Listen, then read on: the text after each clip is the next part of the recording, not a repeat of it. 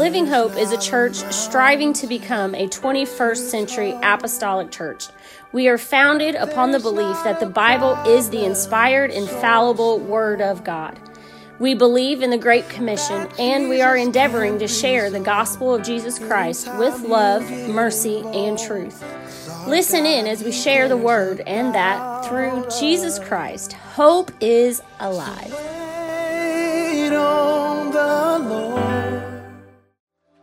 Amen. How many's ever been through a trial and God has kept you? Amen. How many's ever been in a moment where you didn't know how it was going to turn out, but God made a way where there seemed to be no way? Thank you, Jesus. If you have your Bibles, turn with me to Job, the first chapter. We're going to begin reading in chapter 1 and verse 1. We'll read all the way down verse 4. It's a very familiar passage, one that we know, probably even the story is very familiar to all of us. We know the story of Job, we have studied the story of Job.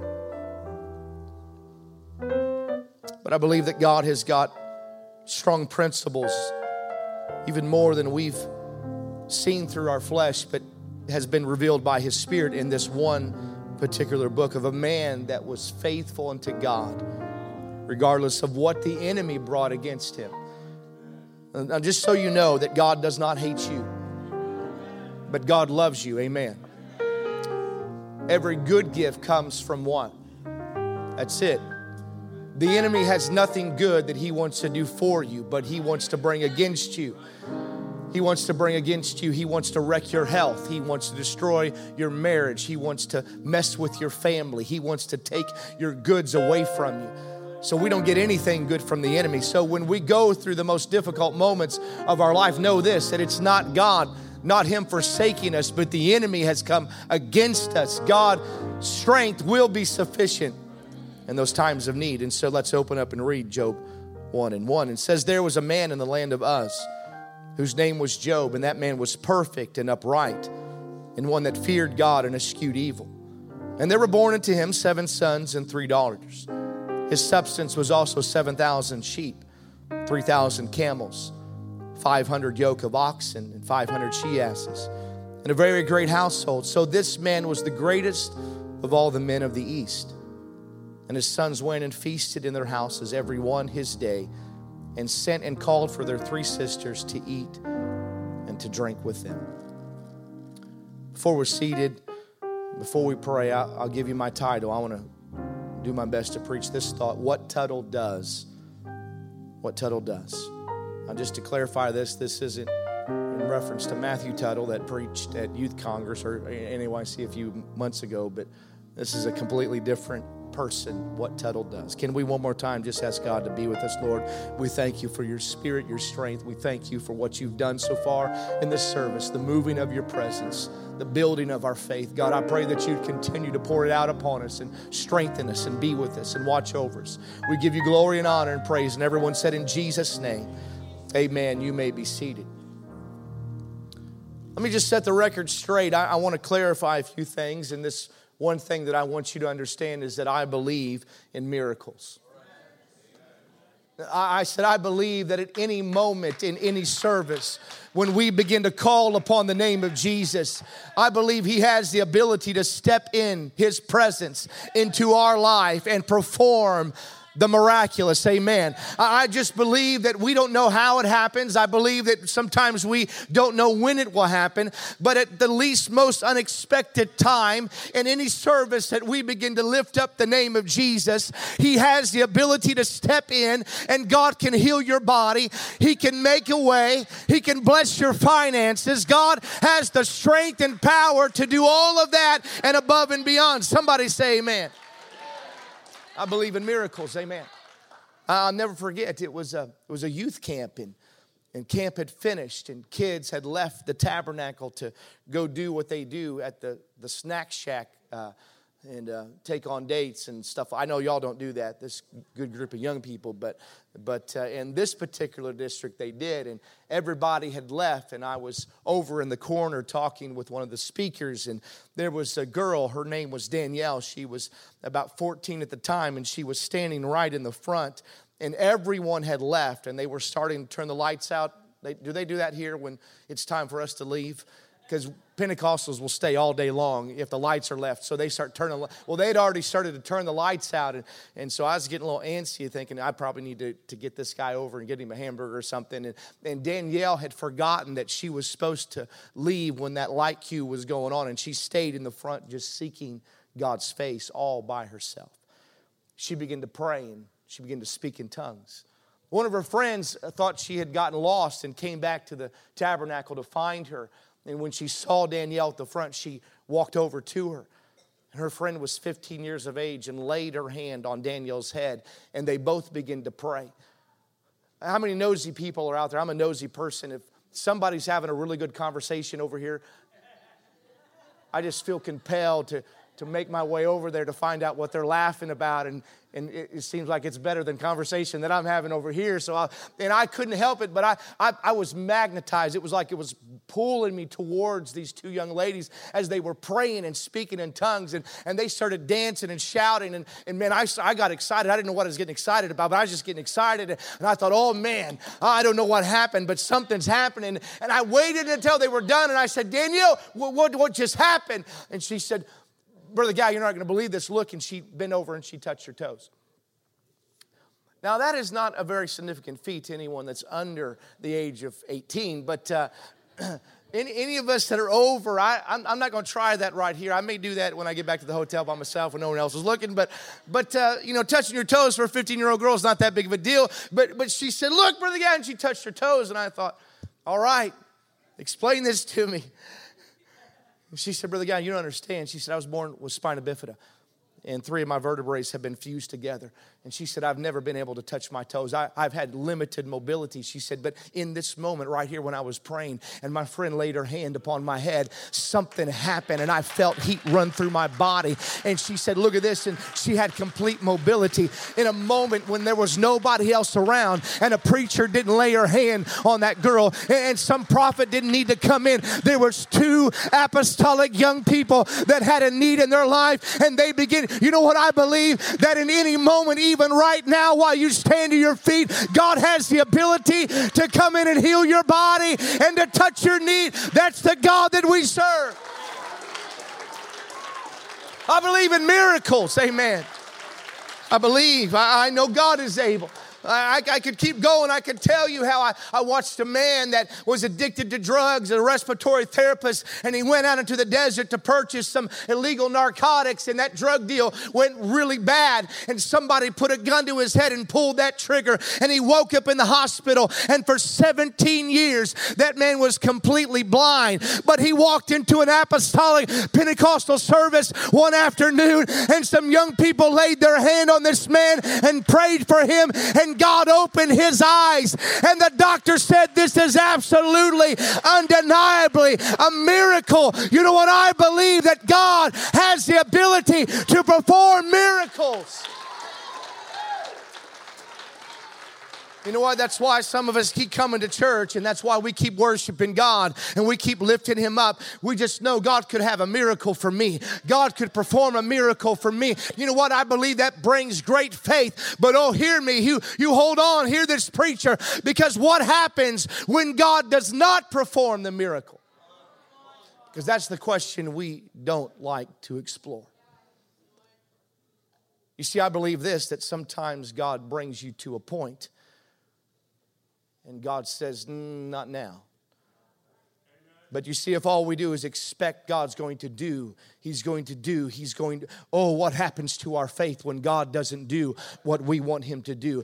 I believe this. There needs to be some apostolic young people and some apostolic adults. There needs to be a person in this room that has walked with God a time or two, that you've gone through an issue and you had a health scare, and you know what? You've been struggling with your faith because miracles and signs and wonders have not followed. But every time the enemy comes at you and tells you, God doesn't love you, He doesn't care for you, God's not going to provide for you. Your faith is not wavering, but it's rooted and grounded upon a principle. And you're saying in your heart, even right now as I'm preaching, it doesn't matter what the enemy brings against me. I'm not turning away. I'm walking this walk. I am keeping my faith. I know that God can provide and do, but even if He does not, it doesn't change my worship. It doesn't change my faithful attendance to church. It doesn't change who I am as an apostolic. I know that God will sustain me and keep me and bring me through every trial because I know what? My God is faithful.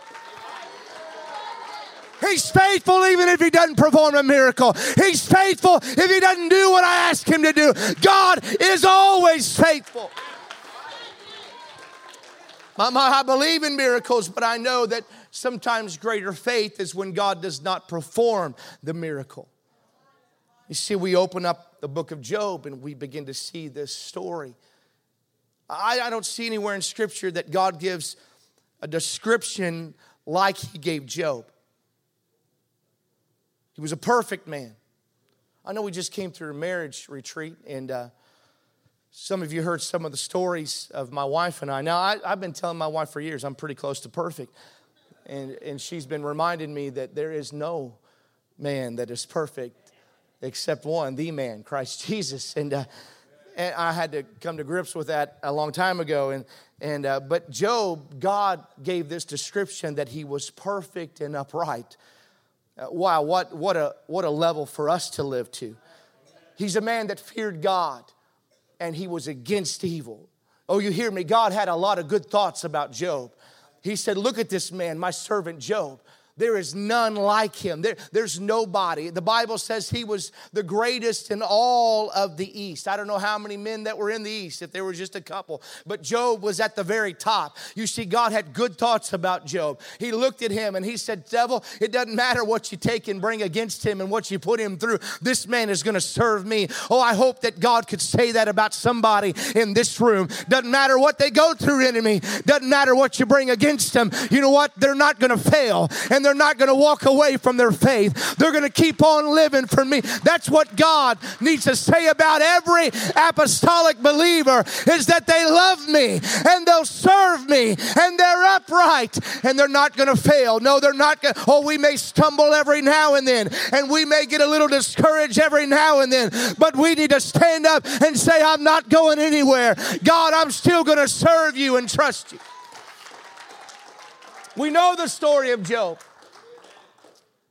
Job, Job had all this stuff. God had blessed him. You know, it's amazing how uh, I've noticed this. We, we pastored in, in Alaska, and, and it's kind of shocking when you, you see people coming into the church and, and what the enemy does uh, you know what? Let me just say this people that are coming into the church, uh, the enemy has messed with them too long. And the enemy has tried to hurt them and discourage them. And he's tried to tear them down. We see people coming into the church. And, and let me just tell you, probably, I don't know this church, but I just have a feeling that this church is made up of people that were once out there that the enemy began to beat up and begin to tear down and begin to mess with. But when they came into church, something happened to you and you found something that you had searched all your life and couldn't find. You found peace that passed understanding, and you found love and joy and a hope that you didn't have. And God began to lift you up out of drugs and alcohol and addiction. He began to put pieces back together of brokenness and hurt. And God began to do what you cannot even explain because that's what God does when we come into church. Isn't it amazing though that you walk into church for the first time and you've got nothing? You don't own a home or you don't even have a car and you can't keep a job. But oh, the, the Holy Ghost gets a hold of your life and God begins to turn something around. And now you've got a house and you've got a car and you've been blessed by God and you can't even explain it or even fully understand it. But God does. I'm not saying it's all about that. No, no, no, don't get me wrong. But but isn't it amazing? You look back on what you used to be 20 years ago. And you're thinking, my word, what, what happened? How, how did I get so successful? How, how did I get smarter? How did I, eh, you know what it is? It's just God blessing. You know what? Your faithfulness will not be misunderstood by God. He looks at your faithfulness to church and to your family and to your worship, and God will begin to pour out upon you blessings. And that's exactly what happened to Job. Job had all of this stuff, and it all came from God. And everything that he had in one moment, we begin to see that the enemy began to take it away. One servant after the other would run up and say, Job, I hate to tell you this, but every one of your camels are gone. Sheep gone, donkeys gone. Job, it's just, just crazy stuff. I mean, we got, we got armies that are coming in and fire falling from heaven and, and, and, and hellfire and, and brimstone. And, and Job, you're not going to believe this, but everything that you've got has been ripped out of your possessions. And, and then the last servant runs up and says, Job, you, your children, Job, I don't know how to explain this, but your seven sons and three daughters, they, they were all in a house together and the wind began to, and the walls fell in and, and they're, they're, they're gone. They're dead, Job. You, you've lost everything. And Job, no doubt, was overwhelmed by just just the very fact that everything that he possessed, it was taken away from him. And poor Job didn't have Job to read, so he couldn't fast forward to chapter 42 and see what was going on. But there Job was faced with this decision Do I serve God? Do I stay faithful? Am I doing what's right? God, why did you judge me and come against me like this? And Job just looked and said, It doesn't matter what's happened to me. His own wife, and we could get philosophical and debate about that theologically. And we could say, well, maybe she was having pity, but she even said, Job, curse God and die. And Job said, though he slain me, I will trust him. I'm not giving up. I'm not walking away. I'm still going to put my faith in God because I know who he is. And regardless of my circumstances, he's faithful. Job lost it all. I, I don't know if you've ever done any counseling. Don't, don't even ask me this. I'm dealing with 18 to 22 year olds. I don't just do one or two counseling sessions a, a week. I don't do one or two counseling, counseling sessions a day. The moment I'm out of class, it's every half hour. Most of them are very, very serious stuff. Brooke, you, you uh, not that not that you ever, you know, but uh, most of them are very serious stuff like, is, is this guy right for me? Is this, is this is this girl? I think I'm in love. It's amazing how love changes so quickly and rapidly at 18 years of age. It's like this. I'm in love with her. I'm telling you, brother Guy, and she's the one. And within a few weeks, it's like I found another one, and uh, that was quick. And uh, that's just the way it works. It's just like it's this emotional roller coaster. One day they they could climb the mountain and and become a missionary and and do amazing things for God. And the next moment, uh, they're they they're saying, I don't even know if I'm going to live till tomorrow. It's just like this. But God helps them. I don't know how He does it, but He helps them. So just hold on, young people. Just hold on. You're, you're going to find. Let me tell you, tell you something. You, if you pray about your spouse, it's amazing how you find the one that you're supposed to find. Eric, you need to think about this. You start praying if you're not. You start praying. Listen, y'all pray about it and what God leads you in strange ways. And, and just there it is. God just works it all out. So I don't know if you ever had any counseling, but uh, let me just tell you, hallelujah. Let me tell you something. Uh, Job had good friends that were going to counsel with him. Let me give you some advice. What Job's friends did is what you should never do. Three of his friends, best friends, showed up. Now, do you, you have personal space issues? Okay, I, I have. I do. Uh, eh, we, I have a bubble. Do you have this bubble? I got a bubble. I like people to stay. I'm, I'm okay talking, but if, but if you invade my bubble, if I'm getting too close, it makes you feel uncomfortable, doesn't it? You're, you're, you're, you're not uncomfortable with me, are you? No, she keeps moving back and saying, please stay away from me. Use, use that, use him. I'll, I'll choose you because you're a guy. And uh, but Job's friends, three of them walked up, and for seven days, you know what they did? Actually, seven days and seven nights. Well, no, they, they stared at him. I mean, this is awkward for me right now, just within these few seconds, but can you imagine seven days if, and three of your friends all here, and we're staring at you, you're going through the toughest moment of your life, and all we do is stare at you. It's uncomfortable. Can you imagine you're there and you've lost everything, and your friends are just staring at you? And you're, you're getting fidgety and you're thinking, Dear God, why don't they just say something, anything? And then that got worse because when they did open their mouths, it went from saying nothing and uncomfortable to where they opened their mouth and then it got even worse because they began to give advice that was not good advice. Let me just say if your friend's going through something, don't show up at their house and stare at them for 7 days.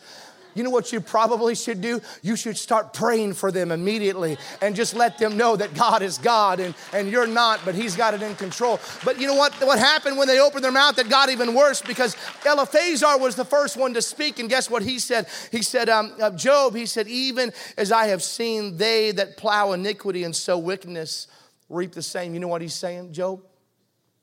D- did you do something to deserve this? Job, Job, what, what, what's going on here? Uh, Job, Job, let me tell you, behold, happy is the man who God correcteth. That's bad advice. Don't amen that. Nobody's happy when God corrects you. But that's what happy is the man whom God corrects. Aren't you happy that God is judging you, Job? And aren't you glad that He took everything away from you? No, that's not good advice. He said, uh, "But despise not thou the chastening of the Almighty." Let me just tell you this: when you go through troubles and the enemy comes against you, that is not God's judgment upon your life, ladies and gentlemen. Though you walk through a valley or a trial, that doesn't mean that God hates you. That doesn't mean He doesn't love you. That's not the God that we serve. But but that's the attack of the enemy. You see, God allowed the enemy to come against Job. God didn't orchestrate it, and God was not in favor of it, I don't believe. But the enemy was attacking Job. His friends said, Job, Job, Bildad even said, Job, listen, you and I both know there's probably some sin in your life. That's why all these things are happening. Isn't it amazing that we and even our friends begin to say things like this when we go through trials? Well, there's probably sin. You need to repent. You know what? what? Maybe, maybe the sickness that's in your body right now has nothing to do with your sin or your life or what you've done or your failures. Have you ever thought about that? It's just life in general. So stop looking towards God and saying, God, why don't you love me enough to take care of this? Oh, we need to learn from Job when his friends even said, Zophar said, You are a blatant sinner and you deserve everything that you get. You know what? Job said this. He said, No, no, no, no. I don't believe this. I believe God's going to bring me through this fire. I believe God's going to walk with me. I believe He's going to be there to comfort me, even though my body is in pain and even though my heart is breaking. I'm not going to ever turn my back on God. And Job did not turn his back on God. So here we are. Here we are. We're at this place where I tell you what Tuttle does. You see, Tuttle is probably a man. I don't even know if he's a man. I don't know who Tuttle is, to be honest with you. The only thing I know is that Tuttle, at some point, began to plant apple trees just outside of Indianapolis. Now, my family, we're, we do not really love apples. We like apples. Apples, uh, there's a saying, an apple a day keeps the doctor away. I, I don't know if that's true or not. I, I really don't believe that is true, actually. I think that's false.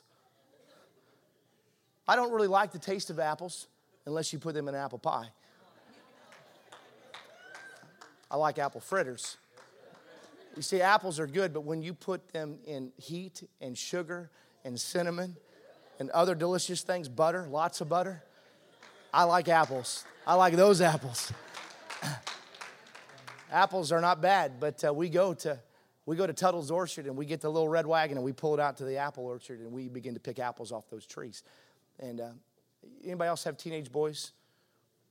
You know, I don't know what the deal is. Their, their brain is wired in a way. We, we can't just start picking apples. It's like, oh, there's a hand grenade.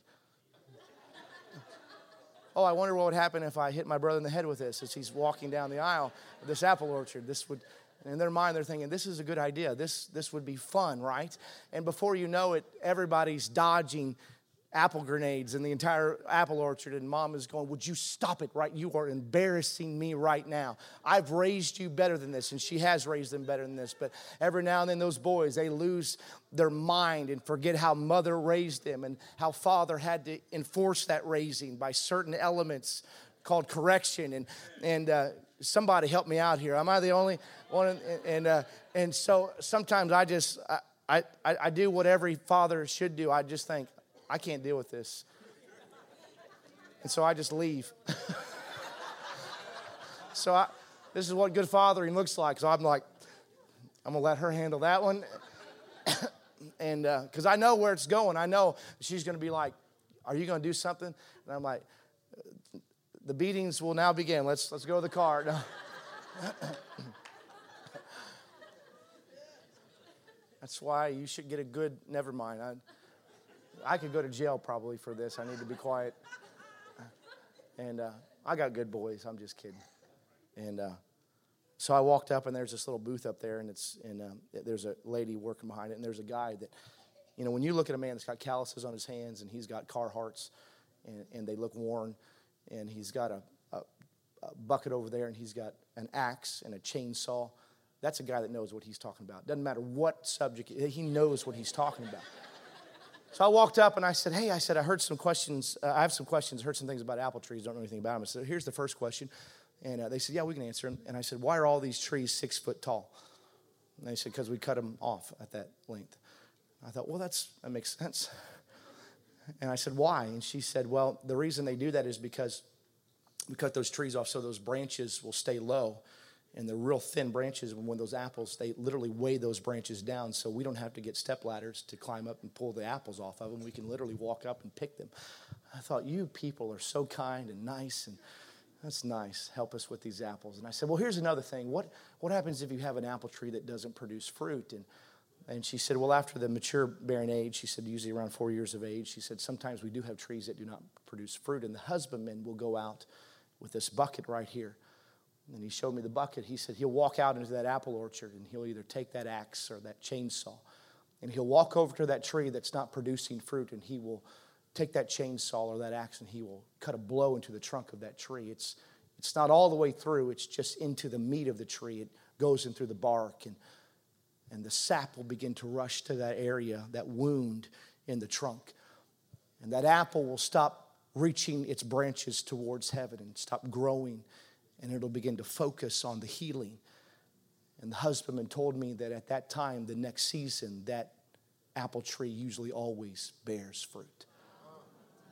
Oh, hear me, I've been thinking about what does it look like when we go through trials and and we're wounded and we're hurt and we don't understand why, God, why. Have you ever thought about this that maybe God is allowing you to experience the greatest hurt of your life because He's trying to produce something inside of you? Oh, ladies and gentlemen, I, I do believe this that God is trying to produce fruit of the Spirit, but you have to go through a trial every now and then to find out who you are and what does your faith look like. You see, if it was always the mountaintop and smooth sailing, you would never know how to get to your knees and begin to call upon that name that is above every name. If you've never gone through a trial, then you never know how God can step in and begin to provide for you. Don't despise the process of pain. Don't you despise those moments where you don't have the answers and you don't understand why. Oh, just hear this preacher today that God has got purpose and there's a growing process in your life. He's trying to heal and produce at the same time.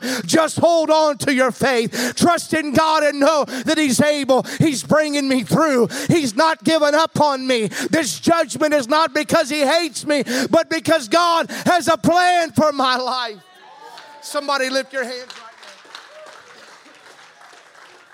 Hallelujah. So you know what Tuttle does? Tuttle does this. He begins, he begins to inflict pain so the tree will heal and produce fruit. Oh, hear me, hear me. I believe that there's somebody in the sound of my voice in this room that you've been going through trials and God has been uh, silent. It seems heavens have not spoken, but the enemy, oh, his voice is louder than ever. He's been telling you, give up, walk away. Don't you just uh, love it how everyone else receives blessing, but you've got nothing. You possess nothing. You know what this means? God doesn't love you, but there needs to be an apostolic that stands up and say, devil, you're a liar. Get behind me because God is always faithful. He's never turned his back on me. He's never failed. There's never been a battle he's lost. There's never been a moment of confusion in his life. God will bring you through every trial.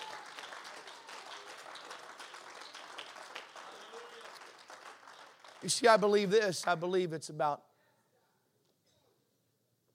perspective. Perspective. You see, what, what are we focused on? I, I think the, the church, we've, we've focused on the wrong ideology. Please don't misunderstand this. I, I'm not against the car you drive, the house you live in, the career you have. But you see, there was a time when the church understood that we're not of this world. There's a time we used to sing about it and preach about it. We'd come into church and we'd say, mm, Some glad morning. when this life is over, I'm going to fly away. There's to be some times when, when we used to come into church and we'd say, Oh, I looked up in the sky this morning and I saw a cloud, and I thought this could be the cloud that he's coming back on. There was a moment when the church would wake up and we'd kind of tune our ear to that sound of a trumpet saying, One morning, that trumpet's gonna sound, and my feet are gonna lift off the ground, and I'm gonna join the dead in Christ. Oh, there was a moment when we begin to look for those streets of gold and those gates of pearl, and we begin to think about that crystal sea with a mansion that had my name on it But more importantly, there was a moment the church couldn't wait to see Jesus face to face. You see, we begin to think my treasures are laid up somewhere beyond the blue. I don't have a treasure on this earth. I'm not trying just to get by on this earth, but I'm looking towards a heavenly home. I'm looking towards my eternity. I'm seeking out my destiny. I want to know is Jesus still there? You see, it used to all be about heaven, but I believe that we've forgotten what we're living for. I believe we're comfortable on this earth. I believe we kind of like what we do every day. Oh, but I wish there was somebody that still had that old apostolic message down inside of you and you couldn't wait to leave this world behind. You kept thinking every day, oh, I can't wait to make it there. Come on, can you imagine standing in front of the one who saved you by his grace, the one who shed his blood so that you could receive redemption? Can, can you imagine looking at Jesus and saying, oh, I want to see him? I want to, is that still your hunger? Are you still walking through this life saying, I'm a stranger and I'm passing through? Come on, I don't want to be here any longer than I have to be here. That's what the church needs to get inside of their heart is the idea that I can't wait until his second coming. I'm ready for heaven. Oh, hear me, hear me. Job went through this trial. Not because he knew that God was going to do, but because he had his sights set on something greater. Let me just say this the reason you're having a problem getting through the everyday struggle of life is because your sights are not set on anything greater than you. Oh, but when I start looking towards heaven, oh my, my, everything begins to pale in comparison. You know what? It doesn't matter the boss that I don't like at my job. It doesn't matter the issues in my family. It doesn't matter the things that I'm having to bear in my physical body. Doesn't matter, matter the emotional stress that I carry in my mind. I'm looking to something greater. Come on, I'm looking to a place where there's no more suffering and there's no more sorrow and there's no more pain and there's no more crying and there's no more struggle. Oh, I'm looking for a heavenly home where everything is perfect. And you know what I get to do? I get to stand in front of Jesus and worship Him and magnify Him, the one who saved me. That's what I'm looking forward. This world is not my home. Come on, we're passing through. Oh, hear me, hear me. You see, Job, Job went through it all the trials, the pain, the hurt. and he remained faithful to God. Let me just say this when your sights are set on something eternal and you're faithful, God's gonna bless you. God will bless you. Come on, everything, everything I have is because of God. Let me just tell you this. Come on, I've got things I don't deserve. It's because of God, I promise you. I don't have that much ingenuity. I, am not that creative. I, I don't possess that type of skills, but God has blessed. Oh, there's some apostolics that, that you're testifying this right now. And you could say, Oh, yeah, come on, preacher. Everything good that I have, I know it comes from God. Come on, I have been blessed. God has rewarded my faithfulness. God has rewarded my worship. Come on, it's been more than monetary, but He's kept me. He's blessed me. He's provided for me. Come on, He's encouraged me. He's lifted me up. Job said, I'm not discouraged any way, no how. Job gets to the end and Job walks into chapter 42 and God begins to look at him and, and we could we could preach a whole message on the 10th verse of 42 it says and the Lord turned the captivity of Job what when he prayed for his friends Oh, hold on. No, no, whoa.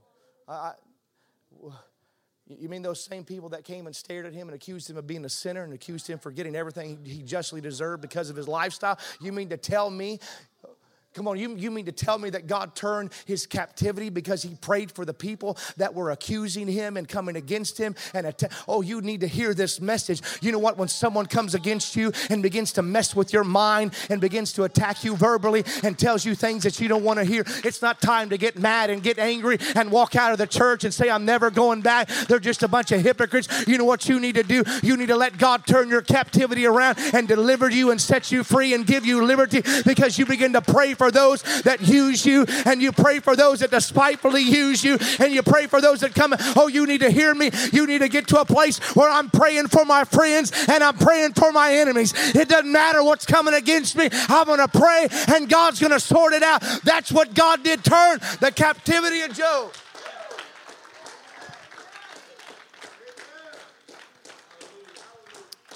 You mean I got to pray for my alcoholic uncle? You mean, mean I got to pray for my grandfather that never came to church? You mean I got to pray for cousins that I can't stand to be at family reunion? Oh, yes, I got to pray for them. You mean to tell me I got to pray for coworkers that I don't even like? I won't even talk to them. I walk the other way down the hallway so I don't have to pass their office. Yes, if you want God to turn the captivity of your life and give you liberty and give you liberty and worship, you want God to do something great, pray for those that come against you. And so here we are, Job prayed for those and God turned, and then there it is. And the Lord gave Job twice as much as he had before. Oh, come on. 12. So the Lord blessed the latter end of Job more than his beginning. Oh, hear me. Hear me. Your faithfulness to God. God's going to bless you every trial you go through, you know what God's going to bring about? He, he's going to begin to bless your life. I'm not preaching prosperity, I'm, I'm just telling you that you stay in this long enough. Come on, is there somebody that has been in this walk more than 30 years? Raise your hand. More than 40 years? Come on, tell me, where are you at now? Are you more blessed than you were 30 years ago? Are you seeing things that God's revealing to you more now than you did five years into this? Oh, you keep faithful to the house of God, and you can't begin to imagine what God wants to bring you through and what He wants to bring you into. Oh, hear me. It gets sweeter and sweeter as the day go by. It gets better every day I'm in this thing. I love Him more. I see more of Him. I'm blessed more than I was. And so here it is. So God was going to bless and double his beginning, his latter more than his beginning, for he had 14,000 sheep. That's double. Uh, he had 6,000 camels. Oh, that's double. And he had a thousand yoke of oxen. That's double. And he had a thousand she asses. That's double. So God began to double everything that Job had. That's, that's beautiful, isn't it? Verse 13, and he had seven sons and three daughters.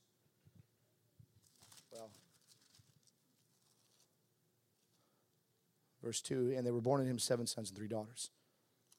Well, that's odd. Maybe, maybe we found the mistake in the King James Version, or, or maybe we didn't use the right translation. No, I, I don't think that's That's it at all.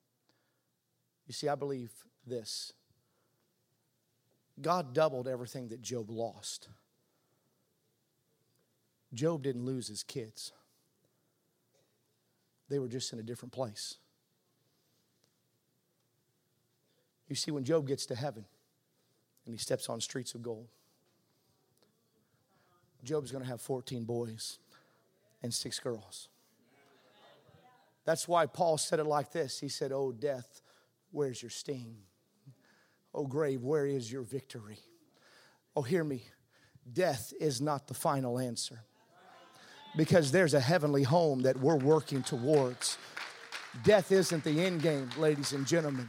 It's not over through death, but death is the beginning of eternity. I don't know where you're laying treasures up, but I hope you're laying treasures up in heaven because that's where your eternity is going to begin. It's not what you have on this earth, but it's what we possess in heaven. Oh, hear me. Uh, we need to get back to more messages about heaven. We need to get back to more songs about heaven. We need to wake up every day thinking, come on, I am ready to make it to the other side. Death is not defeat, but it's victory, ladies and gentlemen, when I get to heaven. Oh, Job, you're going to see your family. Come on, you're going to see your mom and your dad. You're going to see that lost loved one that died. You're going to see them in heaven. They're waiting on you. Come on, God's prepared a place for them.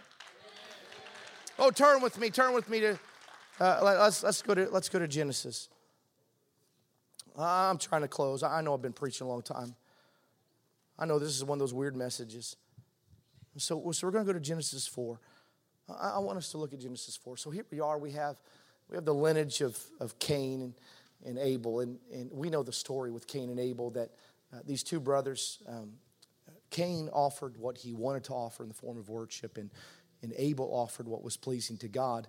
And God accepted Abel's offering, but he rejected Cain's worship. Now, that's interesting because we come to church and sometimes we think it's sufficient to give God what we want to give him in the form of worship. And, and do you really contemplate what God is asking you to give him? You know, God's not saying, uh, I want just a little bit. When we come to God and, and God's not saying, well, well, give me what's sufficient or adequate or give me what you feel comfortable. No, you know what God is looking for? He's looking for this idea called everything. When we come to God and we're not giving everything in the form of worship in our life, you know what? That's not a pleasing sacrifice, a pleasing worship. God's saying, I want it all. I want all your worship.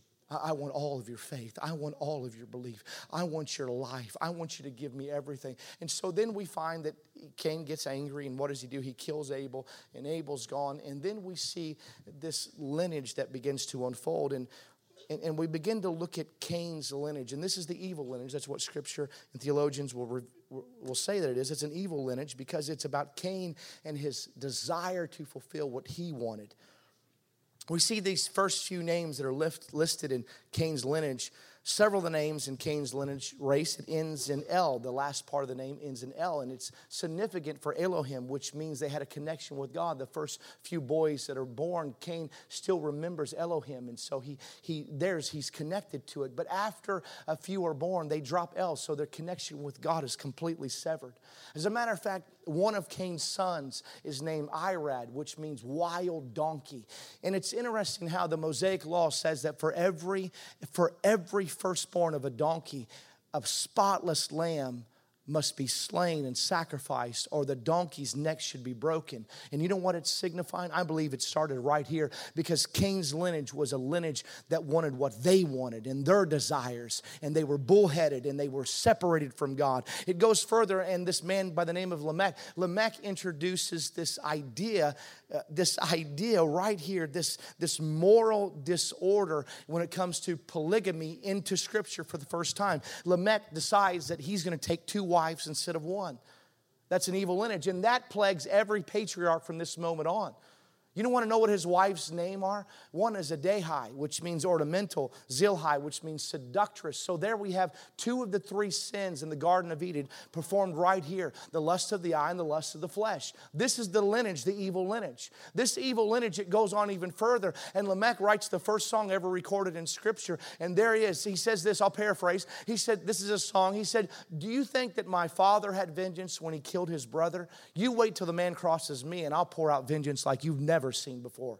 So in his heart was a man that was angry, a man that was vengeful, a man that had his own desires at the top of his want list. And then we begin to see the lineage of Lamech. It talks about these men, these men that were born, these men that were born to Cain's lineage. Lamech uh, is one of them. And we begin to see their names and what they accomplish on this earth. We see very talented men. We see one of the men, he's a, he's a musician and he writes songs and he sings and he plays instruments. He's very talented in all that he does. We see another one is an artist and he fashions things out of gold and silver. It's all right there. Another one builds, builds weaponry, swords and shields. And, and then another one is a cattle bear and he owns cattle and he raises them and it kind of has the market on cattle. This is the very beginning of civilization. And these men kind of introduced this into society. And that is the evil lineage. And then in chapter 5,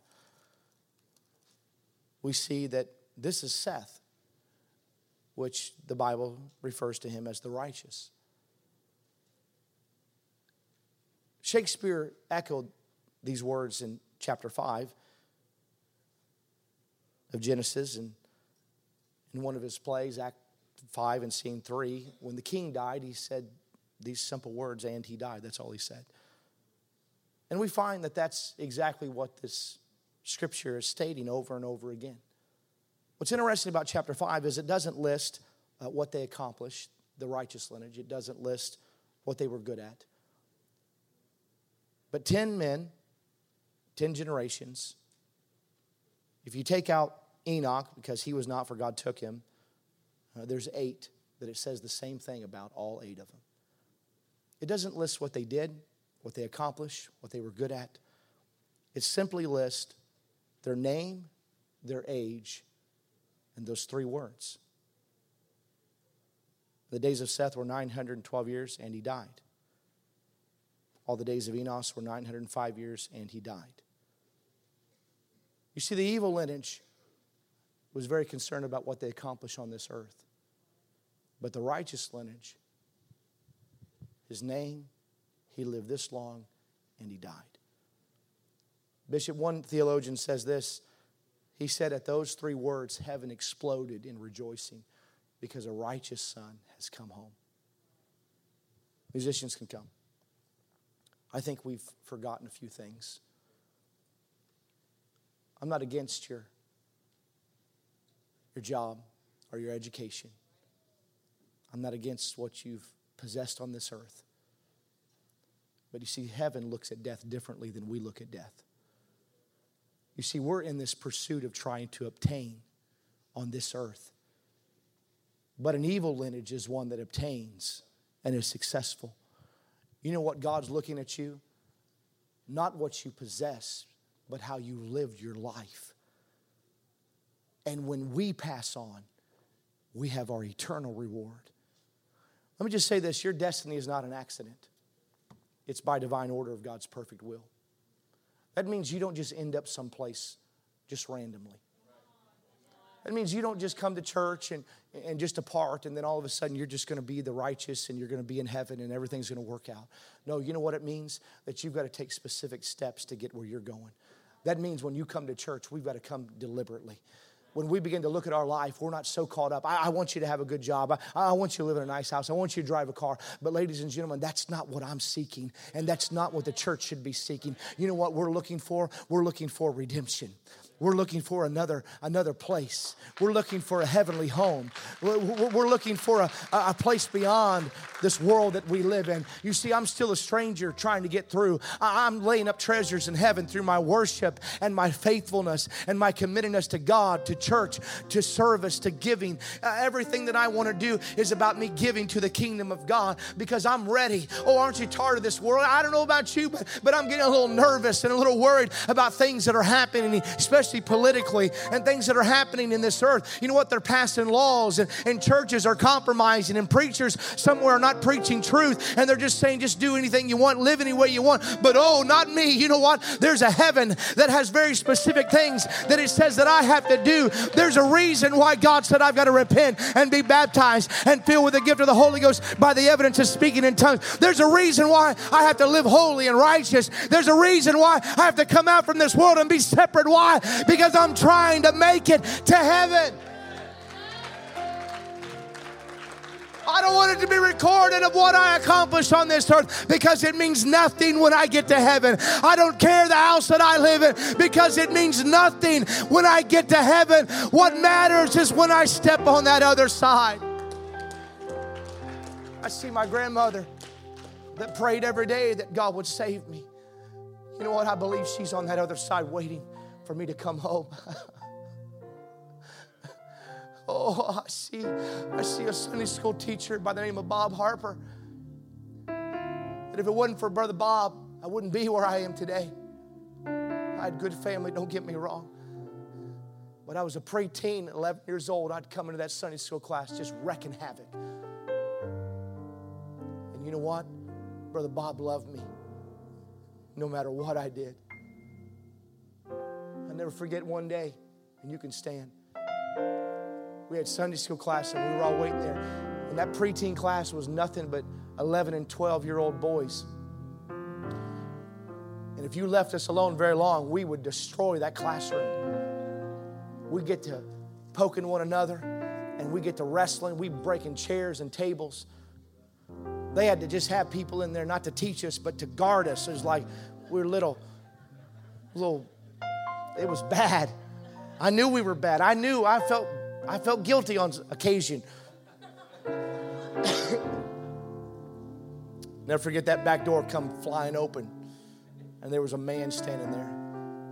Brother Bob was six foot six. He was a welder. He had a beard down to his, his belt, and he had a crazy wig on. He was covered in burlap and leather. And he kicked that door open and screamed, Repent! And I'm telling you, I don't know what we were doing because we forgot. It scared every one of us. We, we didn't know what to do. He's got a staff in one hand, leather bag around his waist, and he's screaming, Repent! And we're just cowering thinking, dear God, what? And then it, we realize it, oh, it's Brother Bob. It's Brother Bob. We will live. Hallelujah. And he was, he was eating, he said he was eating locusts. They were crunchy. And he had honeycomb. He's eating honeycomb. And he was John the Baptist that day. That man changed my life. He probably didn't know it. He probably doesn't know it A couple years later, he came down with cancer. I watched how this huge man, he shrunk down 300 pounds. He shrunk down to 100, almost 100 pounds before it was all over. Couldn't even get out of bed, sores all over his body and face. Last time I spent time with him, he took me out fishing. We went catfishing, and uh, he was very weak and spent the afternoon on the bank of a river talking to Brother Bob. I'm 16 years of age now, and some kids pull up in a car and they get out and they start drinking smoking, and something just began to well up inside of Brother Bob. He said, I'll, I'll be right back. He walks over, these kids, man, he starts witnessing to them right there. Before it ended, I watched how tears flowing down a couple of their faces, and Brother Bob put his hand on their head and prayed for him. That was the man Brother Bob was. Oh, he died shortly after that. About a month after that, he passed away, and and uh, I sat in the back of that funeral home. There was a lot of emotions. I was angry. I didn't understand it. I'm sitting there as a 16 year old kid, blaming God, questioning God. And then my 16 year old mind began to process some information. I, I saw that there were people that were stretched all the way through that funeral home, threaded throughout every room, out the door, and around the building to the back parking lot. I began to watch those people move through that line, and I began to recognize there There was buddies that I had went to that preteen class. There was young couples that were bringing their children in front of that casket. People from all walks of life and age categories. And it began to dawn on me that most of these people were people that Bob Harper had taught in Sunday school and taught Bible studies to. You know what Bob Harper was doing? He was laying up treasures in heaven.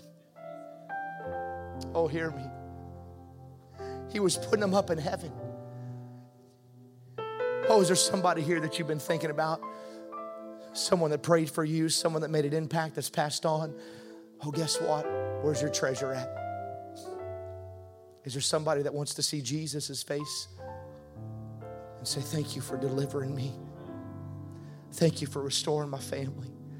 Thank you for bringing me into truth. Thank you, God, for all that you've done for me. Come on, ladies and gentlemen, where are we at? We wake up every morning saying, This could be it. God, you could come back today. Come back now. I'm ready. Or is there a little bit of fear that grips our hearts saying, Oh, God, no, no, no, no, God, I, I've got dreams, I've got goals, I want to see, I got to do. I think our priorities are a little missed.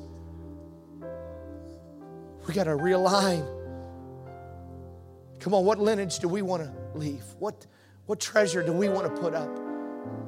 Is the trial that you're going through the only thing that you can focus on? Or are you looking at it saying, God, what fruit's going to be brought? What impact am I going to leave? God, what, what, what are you going to do through this? I, I don't want to embarrass him, but I'm, I'm about to open up this altar. I don't want to embarrass him. Our, our son's with us, and, and uh, he's given me permission to share this.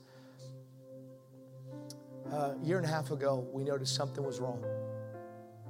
We, we didn't know. If you need to sit down, you can. If you can stand, just stay standing. I won't turn out to be long. We noticed something was wrong with his health. We, we didn't understand what it was.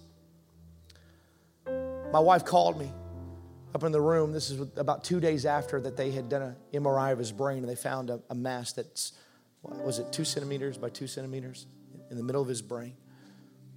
Couple days later, he's in his bedroom. My wife calls me up from downstairs and I run up into his room and He's lying on the floor. He can't move. His hands are all twisted up. His legs are twisted up. He can't speak. His speech is slurred.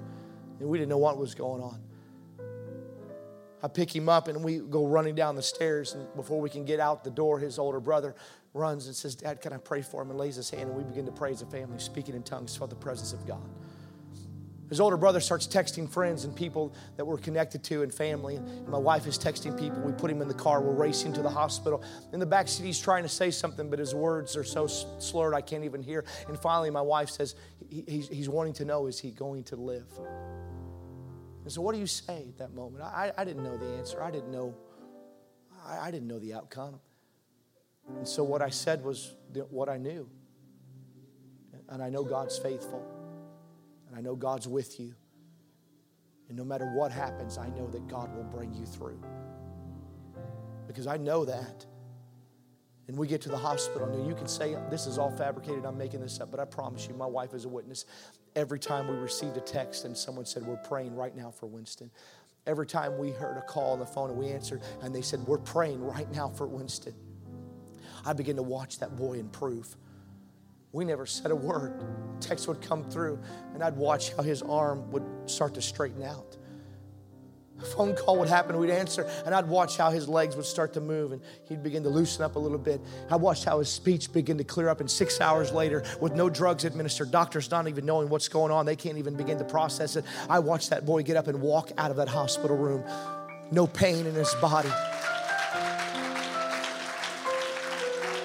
Oh, hold on, hold on. We, we, we get home, and, and uh, a couple days later, he's going in for another MRI scan. And he says, Dad, he said, You know, a couple days ago when I went to the hospital, I said, Yeah, I absolutely remember. I could not forget that. He said, Well, he said, You know, he said, um, I think God touched me.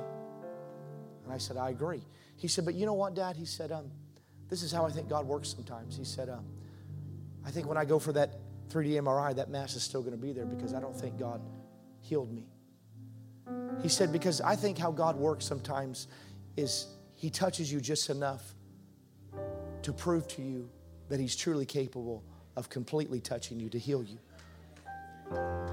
He said, And so God brought me out of that hospital and reversed all those symptoms. This is a 12 year old boy that's saying that. He said, But I think God was just trying to prove to me that if He wanted to, that He could step in and completely heal my body. He said, But I think God is wanting to know do I trust Him even if He doesn't? A few weeks later, a month later, we're at church and the church gathers around. They lay their hands and begin to pray and thank God for praying saints that love and know what faith is and can pray and minister to the needs of a family and a child. And we get home that night and he's he says he's embarrassed. He said, Dad, I got something I need to tell you, but I don't want to tell you because I think it's, it's bad and I don't want you to think I'm talking bad about people. And I said, Well, just tell me what it is. He said, Dad, he said, people were coming up and laying their hand on me and praying. He said, But I think they were saying words that weren't for me, but words that were for them. I said, What do you mean? He said, Because they were, they were saying, in the name of Jesus, you're healed. God has healed your body. God's going to heal you. God's going to take care of this. There's no pain. There's no, it's completely done. And he said, You know what, Dad? He said, I, I, I, don't think that they were saying that for me. They were saying it because they felt that's what they should have said. And that was the right thing to say.